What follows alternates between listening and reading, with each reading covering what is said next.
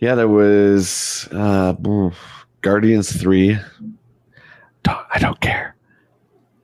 Uh, a second Mario one, Indiana Jones, uh, Transformers. I didn't see that one either. Uh, People were telling me about it, but I thought it was a Netflix one at first. No, it's another live action one. Yeah, um, I'll be okay. I'm just saying. Well, we'll talk about trailers later in the show proper. Uh, Are you doing well, Jay? How was the, how was the backlash to last week's show where we had the revelation that you don't hate toys? Oh, I was great. I hate him again though. I'm I'm off toys. I figured I, it was going to be a short-lived window where you you embrace them, and now not. I don't like comic books either. Music probably is going to be next week, so we'll see how it goes. You put the guitar down. You're done with the you're done with the tunes. That's how. It No, I'm not done with the tunes. I just hate music. Oh, what happened in the world of music that you hate now? Oh, nothing. I'm just kidding. Oh, I liked uh, Alexi Tuna. The new Metallica song is really good, actually. uh, Lux Eterna is that what it's called? Uh, I think he says Lexi Tuna in the chorus, but Lexi Tuna. You did you like it? oh, I loved it. Yeah, I Like- hated it. I loved it. It was Oh, it felt so stock. I, it felt like they wrote it in Pro Tools. It's like, well, here's where we're going to put this riff, and then we better have a riff here, and then we better have a riff here. Oh, this is where the Metallica solo goes. So we got to do this. It just, it felt like a, a discarded session from Kill 'Em All, but written in 2022. well for for me, given the track record that I haven't liked anything since Black Album. I'll take it. At least had some kind of That's not true. melody. That is not true. What's not true? You you like you have liked certain songs and parts of songs from Metallica after the Black Album. Oh yeah, it's pu- it's pushing it though. It's pushing it. You know, it's your like, love for toys. it's like um oh, Metallica post Black Album is akin to windowless packaging on Hasbro. It's pushing it. You might get a figure you like, but you don't feel comfortable buying it. yeah, I, I definitely give it I give it a shot. And, and as the albums go on and the years go on, I give it less of a shot and less of a shot. But I mean, just you know, bands they change their sound, and I don't have any problem with that. Um, you know, you could tell when James finally started to actually sing, and that's when I think he lost a lot of the old school fans like me. But it's really all about the the melodies, and I just none of the melodies they've created in the last twenty years I, I really liked. So It just doesn't feel organic. It doesn't feel like there's four guys in a room and they're jamming on a song and here this is the song. This feels like I've brought these riffs. You play something here. Let's record it and figure it out in the studio. Like it doesn't feel Yeah. like it's people playing music together. It feels like Well, it's it's is- not. It's James's show with Lars's Well- comments. It's always been that way, and it will it's always be been way. James and Lars. Yeah. Yeah, Definitely. And you know what? Same thing in the Foo Fighters camp, right? Ultimately, one person has to. Everyone can come up with all these great ideas, but ultimately, it's someone's decision, right? So, um, out of the stock, the stock sounds of Metallica, I think it's been the best that I've heard in a long time. Uh, but yeah, there's there's a lot of music critics I've listened to on YouTube, and they said the same thing, where it sounds like it's just a stock. It's like a, a Metallica inspired band creating a song, but not Metallica. Um, I didn't like his his voice. I don't like the voice, but I liked the riff. The riffs were good, and the double the double kick was great. I'm actually kind of more excited about not that I plan on going their tour uh, setup and what their strategy is. It's basically a weekend pass for every ticket you buy. Metallica plays two shows, so they come to every city. Say they come to Toronto in our neck of the woods. Uh, they play two shows, and one ticket gets you into Friday and Sunday, and it's like a no repeat weekend. So different songs each night, different set lists, which is pretty cool. So it's probably going to be like old and new, I would imagine. So go Friday, Yeah. stay home for Jay. Yeah, I saw him in '96. Lollapalooza. Yeah, With and that Soundgarden. was- That was good. You know, like the, there's too much, too much time has passed, and there's too many songs that I don't like. So I don't think I would enjoy the, the show that much. You, you would seen- I've- think that. You would think that, but you're a Foo Fighter fan too. So Mhm. they've put out the same. I think Foos actually have more albums out now than Metallica. Given Mm. it takes Metallica five years to release an album, and you know when you go to a Foo show, you only get four songs from the latest album, and the rest are If- all the oh, greatest if that, hits. if yeah, that, and the rest are all the greatest hits. So when you Yeah. go to a Metallica album, man, or Metallica album, Metallica concert, you you might get the two singles and maybe you know uh, a deeper track that like rocks that the fans are responding to, like the hardcores. But then it's you know Ride the Lightning, it's Seek and Destroy, it's Yeah. Master Puppets, it's One, it's Blackened, it's Justice for All, half of the Black album, and maybe one song from Load or Reload. And right there, there's two hours. you know. Yeah. I think it's it's one of those bands I'm glad I crossed off the list, but again, I, I would have no I mean maybe if they came to our city, maybe, but No. even then I'm good. I I I, I like Metallica a, a lot, but I'm good with a lot of their new stuff. It's just not speaking to me the way that it used to, and I hope Yeah. it speaks to somebody else. A lot of people got excited with Stranger Things and Master Puppets tying into that. So there's probably a whole new fan base of teenagers that are responding to that music because unlike film and TVs, and this is the thing that I've really been thinking about lately, unlike film and TV shows, music doesn't age in the same way. You can go back and listen to Zeppelin, you can go back and listen to Sabbath and the Beatles. And a good song is a good song. It doesn't feel dated in the same way that an old movie can feel dated or an old video game might feel dated.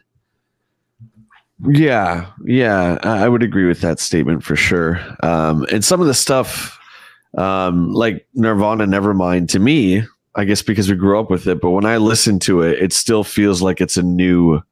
Yeah. It sounds new to me. Like it sounds like a new music, as in like breaking, uh, breaking new ground kind of music.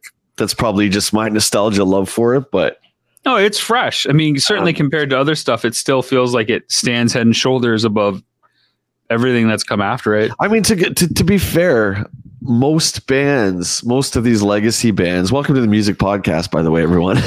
But this ties these, into pop culture. This is this is history. This is whether it's toys, music, movies, Sure. or TV. This fits. most of the legacy bands. I don't know if you agree with me, but this is just how I think. The later stuff doesn't do it for me. Um, you know, like Pearl Jam 10 versus really great. And then it kind of fades off for me. I'm not saying it's bad music, but it's not the same. Like I'm not like the first one to throw on no code, right? Like it's not my thing. Same with Chili Peppers. you had to say no code. You, you just- couldn't say any other album. You couldn't say was it Yield? Yield, no code. Uh, the other one. any one of their sixty live albums. The Pro- Pearl 100. Jam from 2006, just called Pearl Jam, is really good. But yeah, I find as they go on, and you know, Foo Fighters isn't perfect. My favorite band's not perfect. Um, they put out some records that have not been so great, like uh, Concrete Gold. Concrete and Gold. I still have a really difficult time getting through the whole thing. But there you go. I mean, the death. yeah, but every now and then, so a band that we get into early on in their career, even if they have one or two misfires, every now and then, down the road, they do drop something that feels just like their new stuff or enough like it, plus enough with what they want to get into that it's like, ah, finally back to back to basics. What are your Yeah. favorite examples of that? Well, I would say this new Metallica song is a, a perfect tie-in back to that. I think it sounds uh, again, except for James, and I understand him wanting to change his vocal style.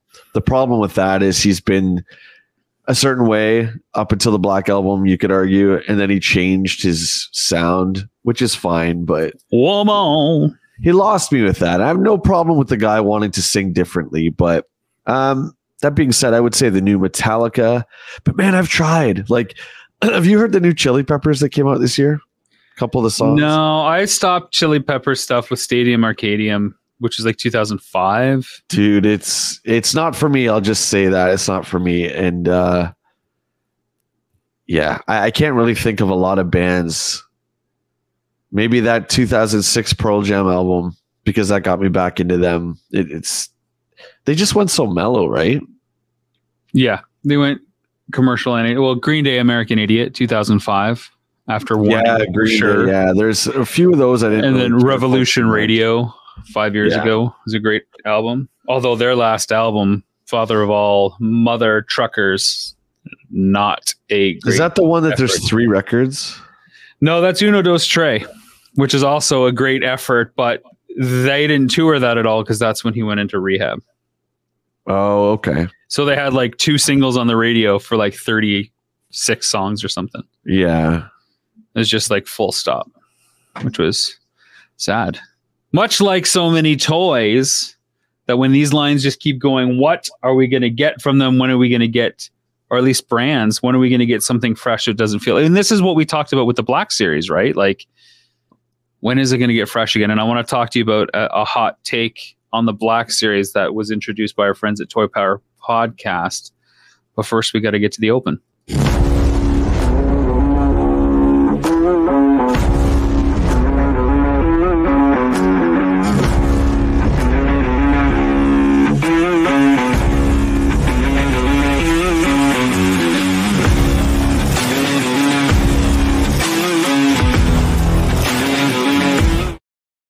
Welcome back to the Jay and Rob Toy Show. Joined alongside Jay Bartlett, of course. I am Rob McCallum, and clearly we're talking a- about a lot of different things today.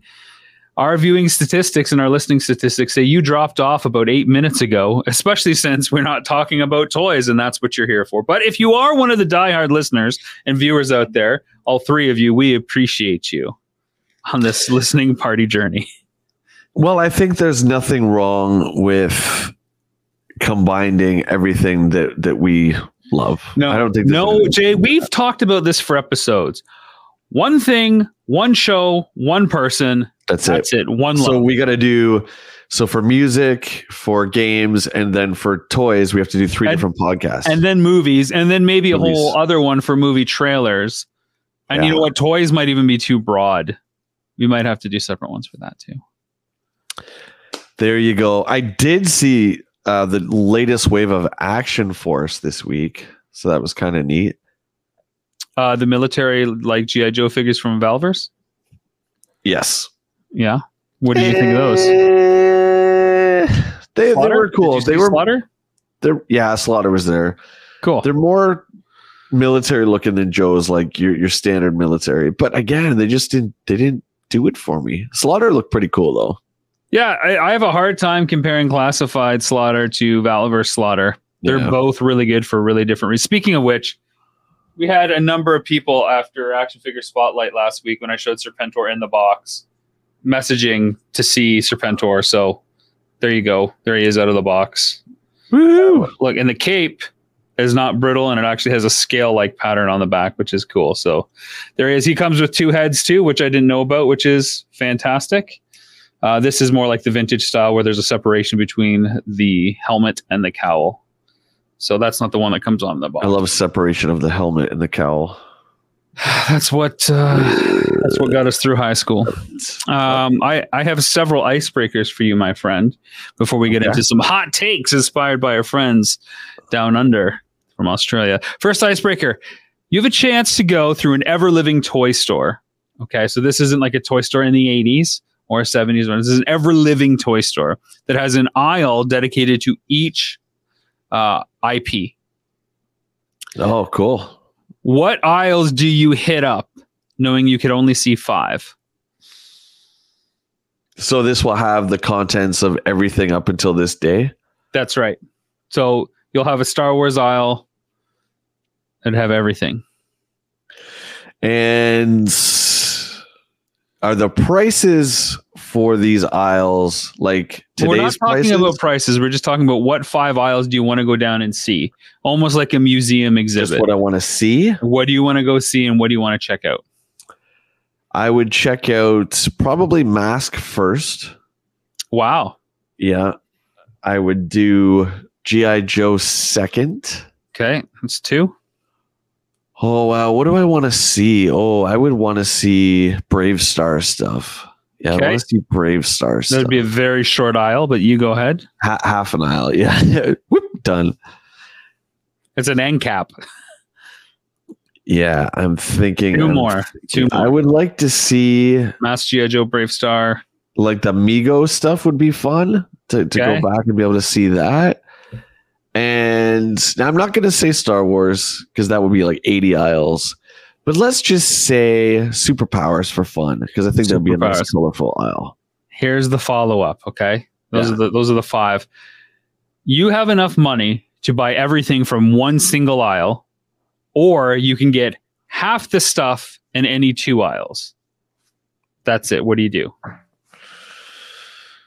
Well, if it's You- adding to my current collection, I would do half of two aisles. Okay, which two Yeah. would you go after? Uh, Mask and G.I. Joe. Because I think I have a pretty healthy mask collection and Joe collection. And I think if I could take half from the aisle, then that would almost complete probably a lot of it. It would be a good chunk of the work, let's put it that way. Yeah, Right. Interesting. So no Star Wars none. no. and no Masters. I was surprised. I thought for sure you'd want to just see the Masters. We've seen a lot. I've seen too much. I am good. Masters of the Universe is like Metallica. It was great when it was in the 80s, I know it's it's great now, but it, except for it just feels like a leftover session from the 80s. it feels to me now like. Star Wars does. It's there's so much of it. There's so many different lines, and it's everywhere all the time. So I, it's not, it's not. I'm not saying listen, everyone. I'm not saying Jay I don't hates like Masters of the Universe. Here we go. I'm not saying I hate Star Wars, but I've I've seen enough. Jay I'm hates for two while. I lines need, I need a one break comment. to miss you guys. Back off. Uh, Yeah. Let me miss you for a little bit. Mm. I don't need Masters of the Universe toothbrush and toothpaste and body wash, and I'm good. Oh, don't you? Mm-mm. He it took man, you a long time to get to that point with uh, Star Wars because Star Wars has always had that uh, paraphernalia and ancillary merchandise around. yeah, back when George was taking care of it. Now, such a mess that I, I just I can't even stand the sight of it right now. And so let, us get to the hot take right now because I'm curious what you what you think. Um, our friends in Toy Power Podcast, as I alluded to, had an episode about a month ago about hot takes, and and Frank's hot take was just stop the Black Series line, like just stop it. You, you've done everything, you know, every possible figure that you know see people see. You're like you're re-releasing archive figures at this point, and you're just celebrating the original trilogy release dates at this point. What more can you possibly do? Like you've you've beaten a dead horse. Just stop the Black Series. yeah, that's not going to happen. I mean, that's the Right. Well, it's a hot take, right? It's not supposed to be something that they actually do. So I talked about this a couple episodes ago where I understand Hasbro's perspective where there might be some kids now that are getting into collecting, who knows, but let's just say there is.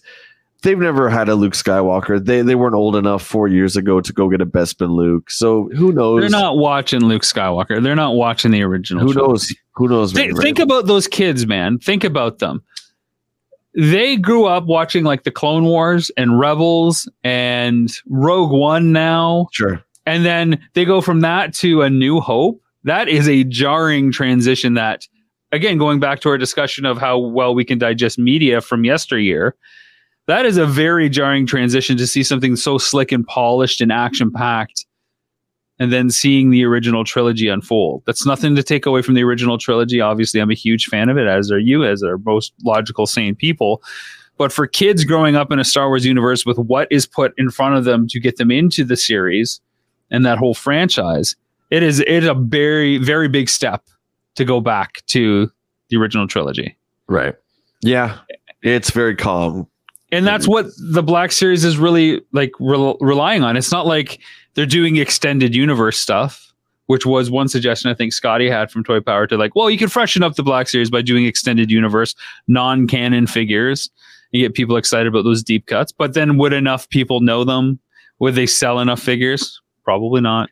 Trent only likes to collect uh, the vintage figure. So anything that was in the original 78 line, he only Yeah. wants the Black Series, you know, counterparts.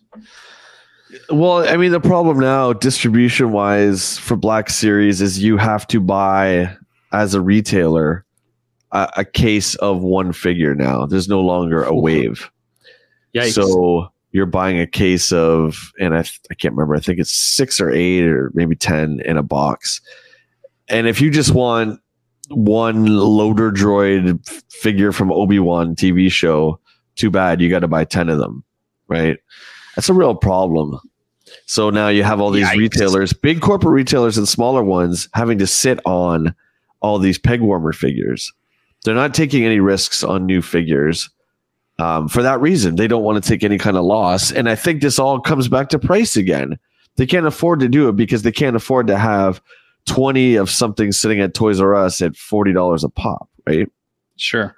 But the old model when George was in charge was great. Anyone who came across the screen got an action figure and they, they were quality. The 2000s were the best time to collect Star Wars. The, the 2000 to 2010, the best time. Yeah. I don't know what they're going to do to make the Black Series interesting because just celebrating the films, and I see there's a new emphasis like on cloth goods more and more with every figure release. Yeah. There seems to be a cloth component, which I think is cool. But I know a lot of figures are figure collectors are split on the inclusion of cloth goods. If they're not good, it just looks baggy. It looks more doll like for some people. And hey, not all cloth goods are good. I love cloth goods. I showcased, I think, the TMNT Undercover Raph figure not too long ago, and the cloth goods made that figure. The Palpatine figure that's coming out for Jedi.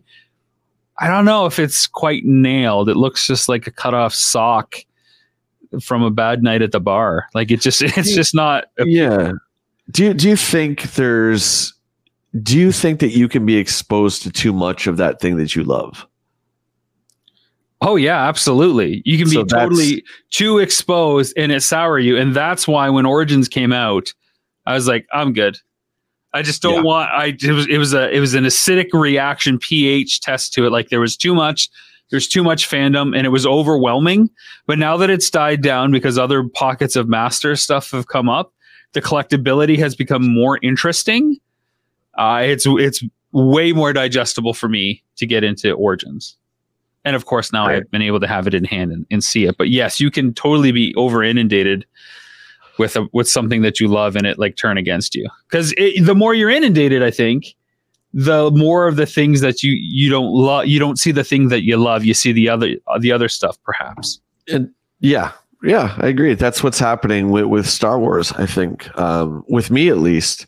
Of course i don't dislike star wars. I dislike parts of it but i'm tired of it. And you know the stuff that's coming out is uh book of boba fett uh, some of the new figures obi-wan kenobi tv show I cannot stand those shows. So I'm not excited about that. And then you're right. Here's another Bespin Han. Here's another Hoth Leia. I'm just, I'm sick of it. And, you know, I'm going to get slammed next year because it's Return of the Jedi, which is my favorite. And it's going to be Luke again, blah, blah, blah, blah, blah, blah, blah. And I'm just, yeah, I'm just tired of it it's not exciting. And then just to know that Hasbro will release a really cool figure and then five years re-release it like Darth Revan, completely yeah. devalue the original figure because they put it in archives. Uh, so what are they got to do to shake it up to get you interested? What would be one thing that Hasbro could do within the Black Series to get you interested about buying something more routinely? One thing I was really interested in when The Force Awakens came out with the 3.75 inch line was, you know, when we're watching the movie in the theater, it's like all like uh Maz's bar, for instance, all the amazing creatures that they created. We saw maybe two of them. So I want to see some of those background characters. Star Wars is so big, and yet when when George sold it, the marketing team now at Disney, it's in Hasbro, it's just so small. So it's just core characters. And I don't know if that's just because people don't care about those background characters, but the 2000s were certainly uh, lucrative with all that kind of stuff. It was everywhere, and they sold. There, there was a few figures yeah. that were peg warmers here and there, but they all sold, man. I, I think to go hand in hand with that, my suggestion, and, and I, when it comes out, there's going to be haters or disagreeers, and but but I think there's a way to. I, I think you need play sets, but I don't think you need like big elaborate, you know, Masters Universe classic Snake Mountain level play sets. I think you could get away with a lot of cardboard backdrops and, and a few plastic pieces to help kind of anchor a scene. So you have Maz's bar. If you just have a diorama of the backdrop and, and in a in, in a way like basically just a slice of that world to give you something to fill. So you take your idea of these deep cut characters, but then you provide a home for them. And let's look at the diorama success that we've seen over the last few years. Yeah. We've seen Eternia, uh, TMNT. There's been a few different NECA ones. You have the street top scene, of course, and now they're looking at the lair diorama that's coming out as well. That's a pretty cool thing. E- Every time a playset comes out, people get excited. That's the bottom line. So if you could make an affordable playset, even if it's backdrop based, which has that vintage callback, I think there's a lot of love to do there. And then you give something for people to collect. And they'll go, I got to fill this up. I got to get this. I got to get this. You know what? Give me a subscription based pre order method again where it's a figure a month. I want Maz's Bar. That's what we're doing this year. Or Jabba's, even if it's Jabba's Palace or the Cantina on Mos Eisley. You Well- start with the backdrop, and every month you get a new figure that goes in it. Whatever, whatever it is. But I think just a cardboard backdrop with some key pieces would be a good way to anchor something new and get people excited about collecting again. That's good in theory, but all you're going to get is original trilogy and maybe prequel stuff. Now you'll never get sequel trilogy stuff. Uh, that stuff was such a colossal failure, and that's really too bad. Because again, I, I'm tired of buying the cantina. I'm tired of this stuff. And you know, is it their fault that I've collected it my whole life? No, but that doesn't mean I have to keep rebuying this stuff. We'll never see Maz's bar. All that great stuff we got in the 2000s. I suggest everyone now who's a Star Wars fan go back and start collecting that stuff. You would be amazed at the vehicles and the figures they made for that line. They'll blow you away. Just blow Yeah. you away. We'll They- never they see went- that stuff. We'll never they see went it. all in with the uh, 3.75. They made every everything, every Yeah. vehicle, everything. It was great. This is a follow up question to, sure. to the ice to the icebreaker. My five aisles would be Masters, TMNT, uh, Transformers, Joe, and Superpowers, and I would probably uh, split it between Masters and Superpowers. Get those. I don't think I would want all the turtles or even half of them, and it'd just be cool to see Joe and Transformers. Follow up icebreaker. When you think of all toy history, and want you to listen to this carefully, what was the best five year period to be a collector? Consider quality of figures that were out, price of figures, and availability of figures. To be a collector, not to be a kid in the 80s, because frankly, we're kids and not collectors at that point. When was the best time to be a collector? So do we have to count when we were adults or can we go back as an adult? No, no, no. As an adult collector. So basically, for you and I, it would be anytime after, say, like 97. Sure. What's been the best five year period, I guess, in the last 25 years? I mean, you could argue if you were a collector in the 80s, like an adult collector who grew up with maybe G.I. Joe in the 60s, and now you're collecting stuff in the 80s, that would be a good period. But I, I kind of mean you and me. If you were an adult collector in 1985 would be you like that's the year, right? Um as an I mean, we got back into it 2000, 2001. And again, we talk about Todd McFarlane a lot, but he's a visionary and he changed the way toys were marketed and made. They were made now for us. They weren't made for kids. And we didn't have to be so embarrassed going into Walmart, right? And looking at the toy aisle in our 20s. He changed that, man. And the movie Maniacs, and, and, and, you know, for, for us too, was the Kiss figures he released, Alice Cooper, Ozzy Osbourne, all that stuff. I think that was really exciting. That's so that's the biggest. So what, 98, 99, 2004. That's the best time in So your life to be an adult collector? it's five years. So I'll say 95 to 2000 because 95 is when Star Wars came back. And that Okay. was insanity. I'll say 95 to 2000. Yeah. Then we get McFarlane then we get the Star Wars uh, re release. I couldn't come up with a definitive like time period that beat any other period. But the one I kept going back to was 2006 to 2011. Mm. Because you get a lot of the NECA stuff, you get a lot of the reboots happening for all the shows that we love. So there's still retail stuff, but there's still it's adult collector oriented, even if it's not specifically marketed at first. Yeah. And you also get the beginning of Masters of the Universe Classics in 2008, 2009. And you get all those great DC figures as well from Four Horsemen.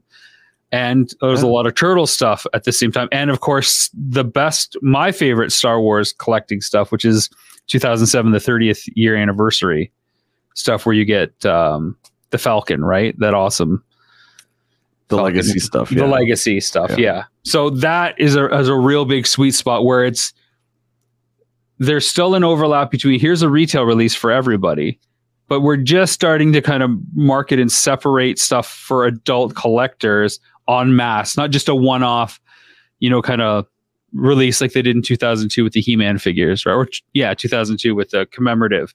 There's Right, like right. it becomes a full-on bubble now, not just a, a stunt. It's 2006, 2007 to 2011, somewhere in there. I yeah, I don't think you can lose either way. Both both our answers are the correct answers, and that is the final word. uh, For- for speaking of. I mean, speaking of correct answers and correct decision, I mean, every time's a great time to be an adult collector, except for now, right? That's what every toy collector always says. When you're in it, in the moment. I mean, in five years, we could look back and say, "Oh, wow, we got it real good." I would much rather have the problem of not being able to find anything that we seem to have had for obvious reasons a few years ago than the cost of things. I would much rather have that problem. So I, I would say, yeah, now is it's there's a lot of great stuff out there, sure. There's also your platinum credit card coffin waiting for you. Chrome credit card debt. Sealed.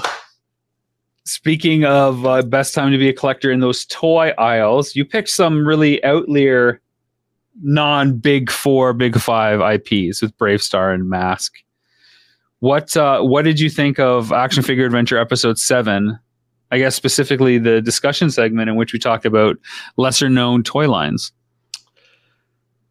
Yeah, it was really great. And I can't remember who said it, um, but they talked about you know the 80s was such a gold mine and you had to have to, to market a successful toy line you had to have media with it. So it would be the cartoon or the comic book or both. If you're like gi joe transformers you had both and then you were like a mega mega power Yeah. right? Yeah i mean it was like the wild west and the success of stuff like gi joe masters of the universe all the toy companies behind them were just like well let's try this uh, secret agent with a mask and he has a transforming vehicle. Like just like you know what I mean. Let's take Transformers, GI Joe, uh, James Bond. We'll throw it all together. Here's another toy line. Uh, Subterranean monsters and scientists that go after them. Sure, let's take uh, Ghostbusters and monster movies and boom, here's another one. Amazing. Yeah. And a lot of I, what I love is a lot of people that we interviewed. Every everybody had like that niche line that they liked, you know. So Yeah. You don't just ever like the big ones. There's always an ancillary line that has those little components, those little features that really scratch at you that you can't let go, even though on the surface you know it's not as big as Star Wars or Joe or Transformers.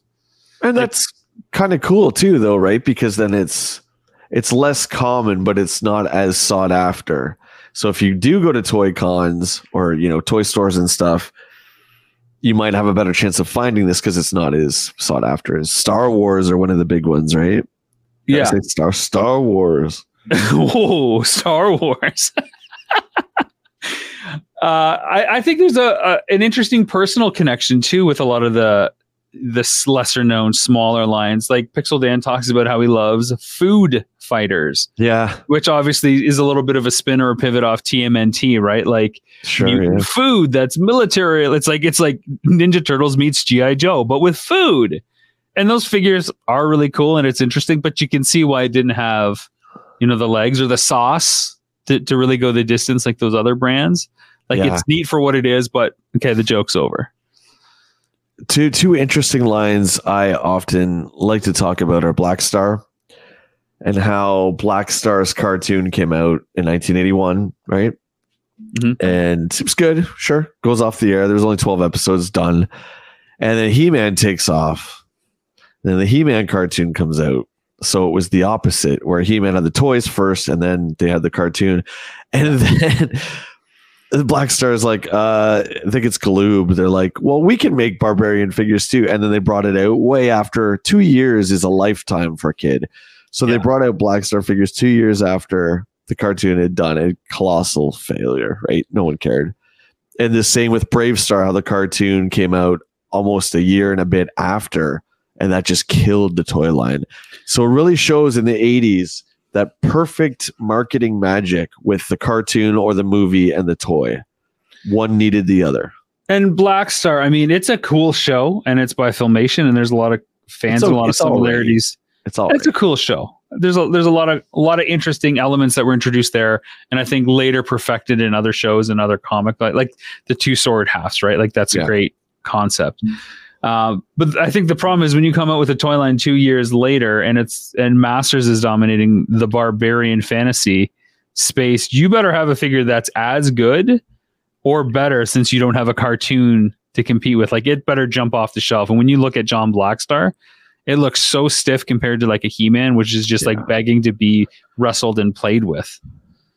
Yeah, the pose of Blackstar, and we were talking about this on my channel last last weekend. Uh, I want to like that figure, and as much as I don't like remakes, that's a series that I'm begging for them to redo the figures because I think Blackstar, they definitely need it. I mean, he could barely even hold his sword. The Like sword is the He-Man- coolest accessory. The the sword's great. Um, the story is good. I like the Trobits and all that stuff. It's it's good. It's not nearly as good as He Man, but I still enjoy it. But the figures are so bad. They're so I've seen- terrible. I've seen incredible customs of Black Star Yeah, done with Origins Star. figures. BraveStarr ones too. Uh, I haven't seen any BraveStarr custom, although our, our friends at Ramen Toy, who do a lot of these illegal third party licensing uh, stuff, like they have the Gullwing door, you know, the reboot of Thunderhawk. Yep. They have that coming out, and they have uh, what are they the calling? Centurions. They have the Centurions, which I did pick up. They have they call the Great. I think it's Great White is what they're calling Shark for their mask release. Yeah. Yeah. Um, Trying to think of the other ones, but they have the Marshall coming out. Oh, they had a Quicksilver one too.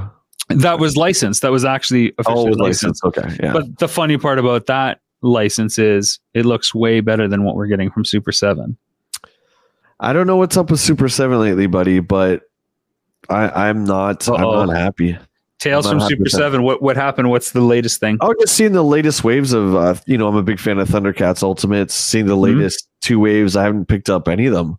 I let them go because I looked at the paint apps. I don't know what's going on. Are they're just terrible? They're, they're so bad, and the figures they just feel different. I keep saying that every And the price has gone twenty five dollars higher. Yeah, that's That's a That's lot of money, man. Sixty four ninety nine Canadian. Um, I could I could justify it in the fact that these are special. We don't get them too often. Um, you know, I'm on board with them, and I really enjoyed them. And then as the waves came out, they just seemed to get they felt cheaper. The latest wave I did with Cheetara, they just they didn't feel as good. Um, and then they jacked them up to eighty nine ninety nine. It's I can't do that. So, yeah. I mean, What's up with Super Seven? I keep saying I'm done with the Super 7 TMNT Ultimates. Like it's like a real pick and choose now. And I've let entire waves go by and wave multiple waves go by. And it's only if I find it locally will I will I pick one. Like the only one that I'm really looking at is Leatherhead. Yeah, But I'm not sold on on the, Leatherneck, the Leatherneck. Yeah, yeah, Leatherneck. That's right. With what's his name? Have you seen the Super 7 Ultimates Transformers? yes, not not like up close. Dude, they're so bad. I'm, I had so them bad. pre-ordered. I'm glad I don't.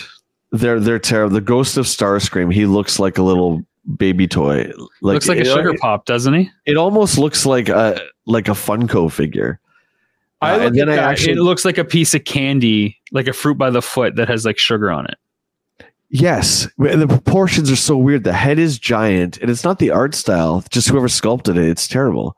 The head is Hmm. giant, and I mean Optimus Prime looks okay. And then I got my hands um, on the I think it was a San Diego Comic Con exclusive GI Joe Ultimates bat. I got to take a look at it. It's just like a different color blue. It's the comic book color or whatever. Again, terrible. Ninety dollars. You see, I have Cobra Commander from their cartoon Ultimate lines pre-ordered. Yeah. I, I'm on the fence because I want a good Cobra Commander figure. I don't like classified Cobra Commander. I want Cobra Commander from the cartoon show, right? And Yeah. the Ultimates one comes with the the black and red cape. It comes with the you know the serpent scepter. Like that's what you kind of want for a Cobra Commander fan. But I am so hesitant and skeptical about what this thing might be. Like I might just keep my pre-order on Big Bad Toy Store, and once the reviews come out, if people are saying it's trash, I'll just give it back to Big Bad for store credit. Because what's the point? You know. Well, again, it's like we're getting bombarded. Here's another IP we can add to that list: GI Joe. So much GI Joe. right? And Well- it's like it's it's too much. It's too much. That's what they said in the 80s too, Jay. And now we have diehard collectors that are focusing Brother, on a real Brother, American we hero. had Real American Hero. That was one line. And there was with so much. Okay, so here's a question: Would you rather have one line that you're over in, inundated with one line that you can't keep up with, or would you have have multiple lines where you only have a little bit for each line to, to get? It The was third never- icebreaker of the show. I don't think it was ever ever the point that you were supposed to get everything for GI Joe. I think what was great about Joe is that they released one wave No, a no, no. year. Collect them all was right on the back. Come on, it said collect them all, and you showed you all the things. Like they were enticing you to get everything. That's impossible, but still, one wave a year I can deal with. So that was like what? I'm just guessing. I don't know the exact number, like 12 figures maybe a year, right? That's boom. There you go. You have a whole year to get the figures, and you would get a couple vehicles if you're lucky, and maybe a playset for Christmas or something like that. It was perfect. You didn't have four or five different lines. And that's what I'm talking about. Is even with He-Man, there's too many lines now.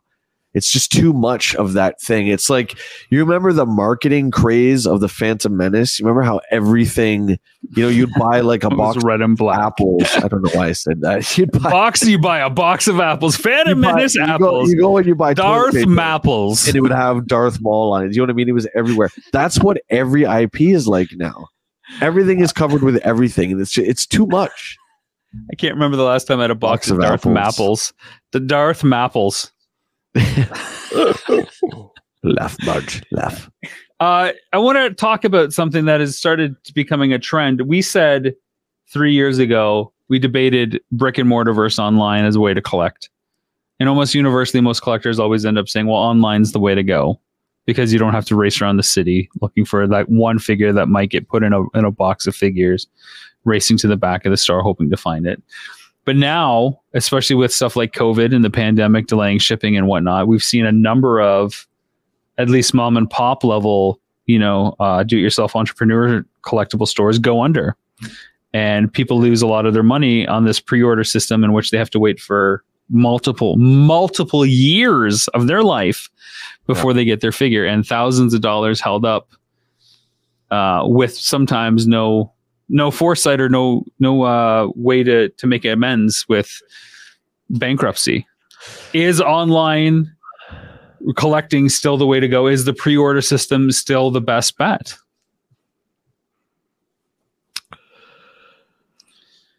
The only one I've seen that does it with any degree of success is Big Bad Toy Store. They're gigantic, right? So it's different. Um, they have a no penalty policy because they're big enough to be able to, to to take that hit. That's fine. You know, if you order the bat from GI Joe, and they're like, okay, shipping notice. You know, in two days this will ship. We're going to charge your card in two days, and then you're like, ah, I don't really want that. Cancel. Okay, imagine 10 or 20 people do that. They have 20 extra bats. That's not even going to hurt them. They don't. That's fine. But, and I know, I think I know this story you're talking about. We're not going to name names here, but I think I know. the There's one that- several. I mean, I, I heard about it more than anything from our friends in Australia. I'm on Yeah, like a binge with Toy Power Podcast, and they've got hit with three or four stores in the last year. Of yeah, course, there's one. it's not just Australia. There's tons in, in Canada too. Yeah, sure. So those little guys, I mean, I I feel so bad for them. Um, I, I think you can't blame anyone but the toy companies. They're they're the ones doing it. They're the ones marketing this stuff years ahead of time. And look at Hasbro when they do their Hasbro releases, they'll show a CG mock-up of the figure. But even crazier than that, they'll just do I forget what they call it. It's a name. It's a, basically a name drop.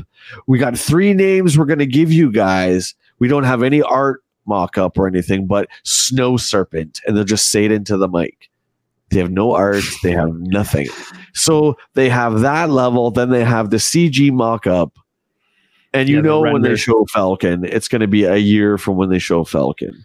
Yeah, Why do we need to know so far ahead? And because we, Super we need we constantly need to know. We constantly need to know. We want the next new thing. information. Don't worry, It's everyone. never enough. You're gonna want to buy more stuff. That's all you need to. You know that's gonna happen. Because right? if I, mean, tell you now about Falcon, and then I get your money now for the next two years, that's why. yeah, well, that's that's killing the mom and pop stores. Clearly, It's killing them because people are throwing down money and then they're getting mad. And I know this firsthand from a few of them that have gone under, unfortunately. They're calling these stores, oh, where's my Falcon? It's like, dude, Falcon is like, it's just being produced in the factories. Oh, well, I pre ordered that six months ago. Yeah. Well, that's not the game or that the game retailer. That's not the toy retailer's fault. Yeah. But they're getting hit the hardest and they can't survive that. So they're getting an abundance of cancellations. They're hemorrhaging money. And, you know, people aren't compensating. It's not like they're canceling the bad and buying Sergeant Slaughter or whoever's. They're not doing that. They're just canceling. Do you think online's the way to go? But is it just going to be with the bigger stores like Big Bad and Entertainment Earth? Which are really the only two big online stores I can think of. Unless yeah. maybe you consider like buying direct from like NECA or Super Seven because they produce it, so they should have it. Yeah, you can you can or Mattel, the companies themselves, Mattel, Hasbro, whatever. You can buy from the big retailers, Amazon, Walmart, Big Bad Toy Store. The mom and pop shops just can't do it, but going to them and shopping in person. Obviously, you can't do that with Big Bad Toy Store. So it's more exciting still to be in person, but I think everything is headed online and I think everything is headed strictly f- to these three or four big companies. Um, that's the future, whether we like it or not. That's just the reality of what's happening. That's for everything, man. That's for toys. That's for video games. That's for all this stuff that we like, all the pop culture geek stuff we like yeah, I don't know. I'm gonna do my window gaze and gaze out into the beautiful core of downtown dilapidated Gotham London. City. Do Gotham I want it City. to be the way it was in 2000, 2001? Yeah, of course I do. Of course I do. There's nothing like going into a mom and pop game store. And Lord knows through Nintendo Quest and Action Figure Adventure, we've seen so many great ones. Yeah. That nothing beats that. Nothing will ever beat that. But there's a game retailer, and I'm not going to name names again. There's a game retailer in our town here that we know very well that has done extremely well. But the only reason they're still around is because the big corporate game store doesn't carry retro games. Otherwise, they'd be sure. gone. Right. That's just the reality. It's yeah.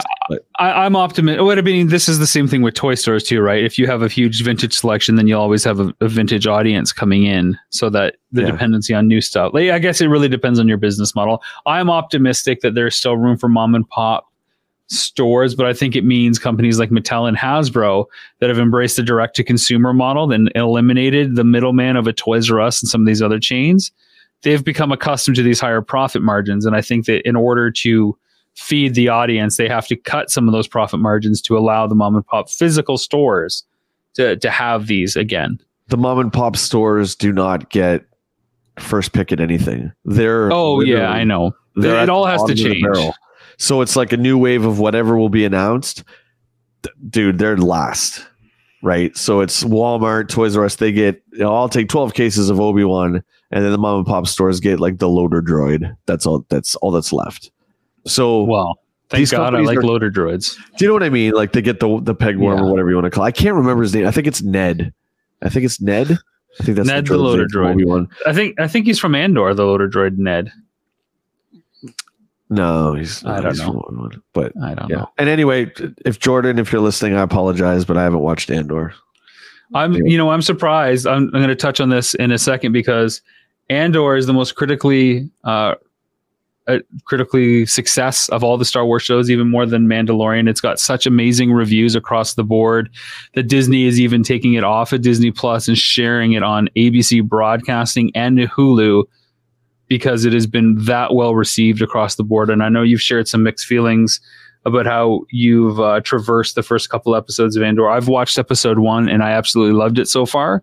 Hmm. I know there's several episodes to go, but I have heard only amazing things uh, that it's an awesome show first and foremost, and the and the and the fact that that it has to do with Star Wars is second or third on the list. Jordan says it's you know Breaking Bad in space. It is that good. It is and it no is that Breaking Bad, but it's well. You and Jordan can can have a, at least a one episode debate about the uh, the incredible nature of Andor.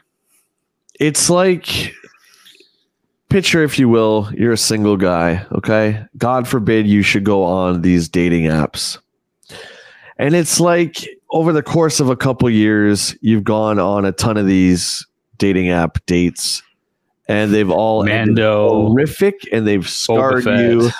Do you know what I mean? Yeah. That's where I'm at with Andor. I'm not saying it's a bad show. I just I don't have it in me at this particular moment Well, in my life to, to go what? on another ride with Star Wars. This is fine. I, I'm honestly in the same boat. I watched Boba Fett every week. I'm I watched it every week, even though sorry. I didn't like it. I, I couldn't miss the week, tr- the weekly train wreck. I couldn't do it. I had to see how bad it was. So bad. You know, like uh, my partner Tanya, big Star Wars fan. Like Star Wars is one of our, our couples thing, and she bowed out of Boba Fett because it was so bad, and I still had to keep going back to the well to drink that poison water. Oh God. But Andor came and it just felt like, oh, that's okay. I'm, I'm just not in the space for another show, like another weekly commitment when it dropped. So again, the lovely nature of streaming and binging, I can take my time with it. And I love that there, it hasn't been like about spoilers or anything, which to me tells me it's not a big, it's not about big critical story hooks and big reveals, because obviously it takes place before Rogue One, which is before A New Hope. So it's not like they're going to change the Star Wars galaxy, but it feels to me, it signals that it's about much more character development and drama and stakes, which is what, what all great television is made out of. So I look forward to the time that I can, you know, take that in and enjoy it without the weekly pressure and the hubbub surrounding it. yeah, and I've I've noticed too online there isn't that weekly. Oh, did you see what happened on Andor? I really don't see any of that. I only got it for the finale. It was like, oh, what a great finale and what an awesome mid credit sequence. But no spoilers. yeah. but everybody generally praising it. And I was so Sure. surprised when I saw Disney said that they're going to put it on ABC for a marathon over the Christmas holidays and put it on Hulu just to further expand that series. Like they didn't even do it with Mando, like what you would have thought with, you know, everything with Baby Yoda, they would have kind of pushed it everywhere, but they didn't. So that it, it's got to be doing well enough for them to really want to share it that much more. No, and I, I mean, these companies and, and Disney's had some big growing pains with Star Wars, and I'm not one of these people that like I you do you cross me dirty, I never forgive you. In fact, I'm the opposite. I've just I just had a point with, with Disney Star Wars, right, where it's like I just I need a break. I just Cross me dirty. That's the name Yeah. of our you next album, say, You buddy. can say, you know what? There's a Luke Skywalker show coming out. Mark Hamill's going to be in it. It's going to be Adventures of Old Luke, whatever. I would still be like, I just need a break, man. It's from all these friggin' Tinder app dates over the last two years, and I've just been abused. And the Tinder app is Star Wars. So Yeah. Do you want Star Wars? Then call me maybe. You know that song? That's what that reminds me of. Call me Yeah. dirty. Do you want Star Wars? Star Wars done call me dirty. dirty. Uh, Like that travesty that was Obi Wan. Get, just get it. I didn't mind it. It wasn't nearly as bad as you made it out to be. I but then again, I go into this not caring to begin with. I don't have a vested interest. It's Star Wars is not my religion.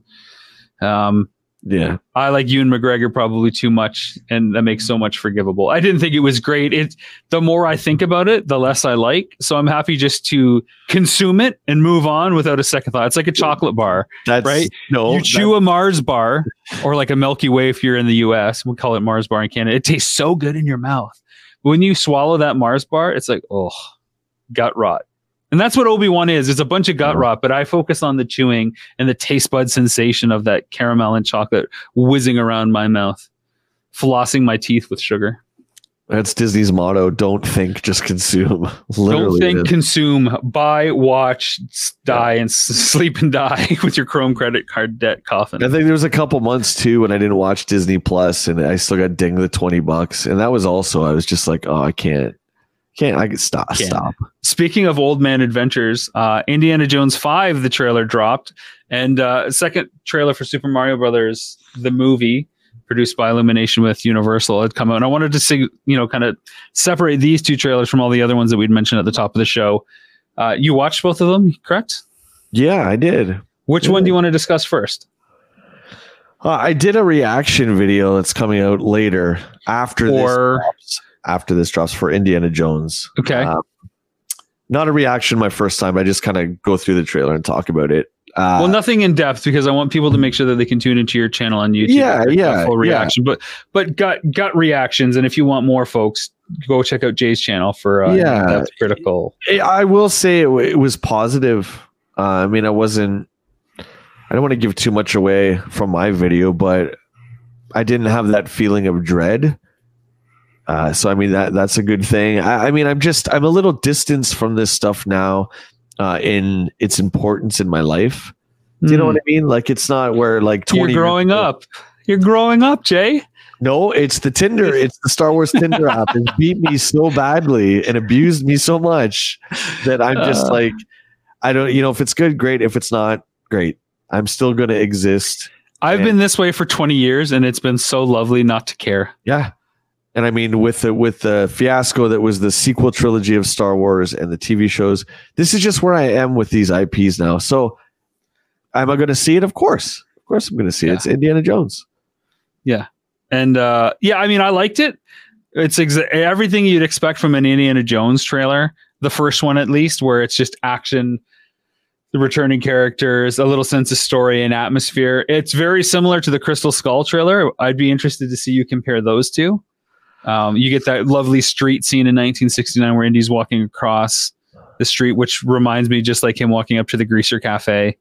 That nice big wide shot. A lot of the again car chase scenes that are in every Indiana Jones, the horse stuff. Only a little bit of the supernatural temple exploration. You get obviously a little bit from the de aging opening sequence, which of course I don't know if you're aware of, but the opening sequence is uh, Harrison de aged, like a lot of Marvel films do as well. So that'll be the There's opening shot of him in that. With, Yeah, looks op- really great too. Like opening uh, preamble, like a James Bond kind of like drop in mid mission kind of thing. I like Uh, the you- name too, Indiana Jones and the Dirty Dialer. this is what I was going to ask you about. You know, the the dishpin dialer. Like, what do you think about the title? well, you know, not much. I mean, not, not rotary much. dial dialaphone. Again, I don't want to give anything away from what I say I say on my video, but uh, our buddy Chops, we used to call our cell phones dialers back in the old school days. So I can't I can't say that word without laughing. So maybe let let it sink in for a bit. I mean, it was all right. It's okay. It's okay. I'm glad they didn't do Fate of Atlantis or something that's already come out before. I'm glad. It's not exciting though. I mean, Dial of Destiny makes me feel like I'm playing like Twister and I'm flicking the little Dial arrow. of Destiny. thing. Yeah. So I guess it's the sundial thing or whatever. Is it though? Be fine. I mean, it doesn't matter. Like I, I think of like, you know, uh Raiders of the Lost Ark. Like that seems like more action packed already. Temple of Doom, you know, their stakes. The Last Crusade. The like these are big. Even Kingdom of the Crystal Skull. Like the the fact that there's a crystal skull. The Indiana Jones and the Old Man Diaper just doesn't sound like a great title. You know, call me dirty, Old Man Diaper. Like seriously. Um, I would say the next one on your list of trailers definitely had me pretty pumped. Super Mario Brothers. The Mario one. I and I've only Did you do seen a reaction, or, or do you did, did you do a reaction video to that, or can we talk about this one? Yeah, I'm gonna do one. I'm gonna do one on Saturday, but we can talk about it for sure. Okay. Um, so that that one, I'll, I just I'll say right away to everyone who's listening and watching. I've only seen the second trailer. I guess there's two. I only There's a watched the teaser one. one that was much shorter. You don't get much Yeah. of it. So I only saw the one, the longer one. Then I guess that's the only one I've Yeah. seen. So, oh, it was uh, great. I mean, it's. I love that. Go ahead. Go ahead. I love that it seems to be both an adventure movie and in all and also like where you literally see Mario going from world to world to world, like some sort of quest, some sort of collection quest by the looks of it. And it's a group thing. It's him, Princess, and Toad. Uh, and it's also a little bit of uh I guess they're almost put into like the the rebels position right away because like Bowser's coming in and probably taking over everything, and they sneak out. Poor Luigi gets stuck behind, gets to be Bowser's little prison lad. But uh, I like that that it's a quest through the different parts of the the Mushroom Kingdom. I like the way that they've introduced many elements from different Mario games throughout. I'm curious to see how much they lean on them. Like, is this the Mario Kart world where there's a 20 minute like pod racing scene? but it's done with Mario Karts? Is No, it going s- to be you know, like That how are they going to balance these? Like, is it Smash Brothers with Donkey Kong on that gird or like an arena? How does it all fit together? Is it, do they set it up with a big setup or is it just kind of there and we don't have to explain it and the imagination can kind of run wild? That's the balancing act that I'm trying to figure out. But I like what I see and it looks fun. Yeah, I think um, adding the different games that Mario has been involved with, and that it's not just a Mario adventure. You see Mario Kart, you see Smash Brothers, uh, you see the Tanuki suit. Uh, there's all these references to all different games. Uh, and then you even see him like plumbing, or it appears that he's looking at a sink, right? Like you see really everything. I think it looks great. And to all the haters that I can't, who's doing the voice again? Chris Pratt. Star Lord. Who Yeah. cares? Mario says three words his whole career. Like, oh, does it sound like Charles Martinet? Who cares? Who cares? No, we got to get hung up on it. and Jack get hung up. Black is Bowser. I thought that's friggin' amazing. Yeah. Um, I'm really Luigi- excited. Luigi's got his vacuum too. which yeah, cool. I saw that his uh, Luigi's Mansion vacuum. So you can really tell that who created this actually, for once in a video game movie, dug up the source material. I was like, okay, so Luigi has the he's different from Mario. Well, like Nintendo's been heavily involved, right? Like it's presented by Nintendo and Illumination for Oh, yeah, Universal. you could So, tell. like they've they've been intrinsically involved from the beginning. I like that it's been so tight-lipped. I like that it is animated and not some sort of live action thing like Yep, the I Sonic movies. I th- I think the Sonic movies are great for what they are. I think for Sonic, that was the right direction to go to make a movie franchise out of that. And and it works for Sonic. It wouldn't work for Mario. And I really like how they set up the arc of Mario where he's overconfident and he realizes he's got to learn and take his time and work with a team and that he can't do everything, which is why I'm guessing he's in the Mushroom Kingdom in the first place. He thinks he can handle some sort of plumbing thing and it goes disastrous. And he's got to learn to like, hey, slow down. You don't know everything and that's okay. You will at some point. Yeah. Yeah, I think And it's Princess is badass. yeah.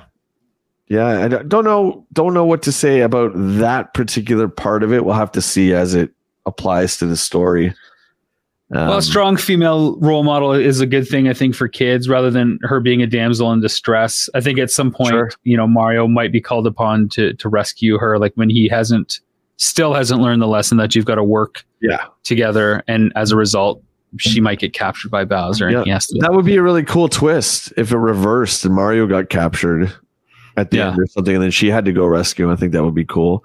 Um, I just don't. I don't want them to change any characters too far. Is what I'm getting at. So obviously, her being able to fight with the staff and stuff is is a cool idea. Of course, just don't.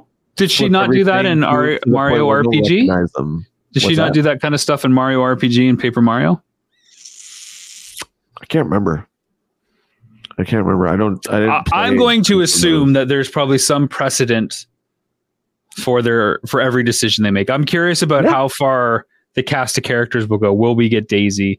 How many of the Koopa brothers and kids are we going to see? That yeah, I mean they've stuff. certainly thrown references to all sorts of games.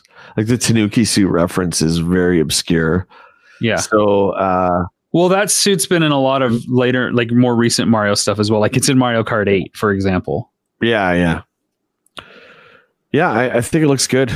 I, I don't it's not it's not something that's gonna drag me to the theater to see, but I'll I'll Oh, watch God, it no. eventually when it Oh, comes God, no. Yeah. I, I don't want to be around other mouth breathers and their kids talking through something. I want to Yeah. enjoy it as a grown man by myself with my 1980s childhood fully intact. That's not going to be interrupted with popcorn chewing and I don't So know. this- call me dirty. The, That's how I like watching opening movies. for the Nintendo verse. I, I'm calling it. If this does well, you'll, you'll see Zelda, you'll see Metroid, and then you'll see the Smash Brothers movie. So this is the beginning of something great. Uh, hopefully, video game movies finally getting on track. Um, but I love how you the trailer starts and it's red with the Nintendo logo. It's almost like you're booting up a Switch game. Right away, it's like Nintendo. It's like yeah. okay, you kind of feel better. It's like that red warm blanket on you. It's like they're like, we got you, we got you. Don't worry. Speaking of uh, things that make people feel comfortable, it's time to do probably a truncated version of Action Figure Spotlight for this week. Do you have a figure to showcase?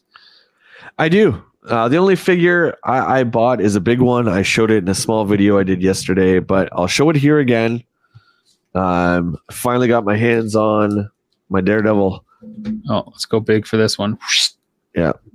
So the blister's a little yellow, but I had a few people reach out and say they know how to get rid of that kind of thing. So that'll be cool too. Uh, maybe That, what do you mean a little yellow? It's as orange as the logo on Secret Wars. Yeah, and because he hasn't had any air, this is very common on Daredevil. I don't know if you guys can see, probably not. His mouth is he's all red plastic and they just paint the mouth, right? But his his head is almost red. So that's just from no oxygen. I guess the paint is just melting off. Uh, this is the first time I've ever seen Daredevil in person, and I got lucky enough that he was carded. So I I picked that up. That's pretty exciting. I mean, I've got enough Daredevils now. I'm good. Is and that the last one that you wanted to get? What's that? Is that the last Daredevil figure that you had to really get to complete your Daredevil list? Yeah, I only have a couple Daredevils. I got the Mafex one, which is nice. I have a few Legends, and I got this. I mean, that's that's pretty good. what do you I want from this- a guy in red pajamas with a D on his chest? Double D, baby, double D. I think this is the first Daredevil figure that there ever was. I'm pretty sure, but uh, it's cool. It even has the goofy Secret War shield. There you go. That's the best part of that whole line. Everybody has a shield. Yeah, everyone makes Captain America look like nothing. He's like, "Well, why am I even here? You all have shields. You don't even need me." It's like you're right. We don't. But Steve Rogers, you have the superhero But serum. Steve, but Steve, Steve. Steve, Steve. Madden. We've been friends for way too long. The timing is just perfect. Um, I've got. Uh, I have a bunch of books that I got to read. I may do a small video. Uh, Toys That Time Forgot Volume Three finally came in, which is just another treasure trove of figure lines that didn't get produced in waves of figures that got uh, pre-canceled. They're good friend Ian Hook uh, released a new magazine called System Gamer, which looks at a bunch of new stuff and a bunch of old retro throwbacks. It's a really cool magazine. It's available in, in physical and digital print. Um, Sweet. Jay, you doing all your your gaming streams, especially with our good friend Willie Lowe. You guys should maybe get a, a co- digital copy of System Gamer and go through it and just kind of do a reaction video to some of that stuff because I think you would really dig it. And uh, Toy Collector Magazine is out again. Blake Wright, who does Toys the Time Forgot, uh, put that out. So that's some reading that I want to do, and I'll probably do a quick kind of reading roundup at some point. But for my action figure spotlight, I got some windowless packaging, my friend. Oh yes, my favorite. And that's for these X Men uh, figures. So Um, these are for based on the 90s cartoon. I have Mystique and I have Morph. Now, the cool thing about this line that I just realized is they're ending it. And I say that's cool because I don't have to uh, I don't have to collect ad nauseum X-Men characters because that show ran for five seasons and a lot of episodes and a lot of cameos. And I'm thankful that they're that they're ending it. Um, but look, you might not be able to see the actual figures, but you get a nice picture of the actual figure on the back. So, um, no, do you know? Do you know Mystique and Morph by chance? Yeah, yeah. Yeah. So the last figure to come out in this line is Cyclops, which I think is the best version of Cyclops because he's he looks exactly like Marvel versus Capcom's Cyclops, Hmm. which is based on '90s animated. Um, I'll open one of these right now so you can see what it looks like. Which one would you like to see? Mystique. Mystique. You don't like Morph? If I said Morph, if you you don't like Mystique, No, I'm just asking. Morph was created for the uh, basically for the show, I believe, uh, because they needed to kill someone in episode one. yeah, I remember. Yeah, I started watching that on Disney Plus like last summer, I think. And all all I think about when I when I see Morph is just hearing Wolverine going Morph. it's just like and then everyone, either way. Morph, give us a better X Man. No, you got to show everyone the tissue paper, man. It's so exciting. Look at that. So Look this that literally- dirty McDonald's garbage bag. Just slid out like this. There is an accessory bag. You know, can I say something about this um, pa- this plastic free packaging? I'll allow it. I have ketchup bottles that are plastic like that are made from plant matter. So why can't we get that same kind of not plastic plastic showcasing figures? Oh, because they have to take away the plastic because it's environmentally friendly, but at the same time, it should reduce the packaging cost, but instead they raise the price. There's your But what I'm saying is it's not plastic. It's actually plant matter that's been compressed. into a plastic like substance. So it's not plastic. Anyways, there's Mystique. She looks awesome. Cell shading. Fantastic. Actually, it's a really cool likeness. I'm surprised that her dress is built into the belt. I would have thought it would have been a separate piece. I don't necessarily like the way that that sways. It's almost like a a hula hula hula hula kind of vibe.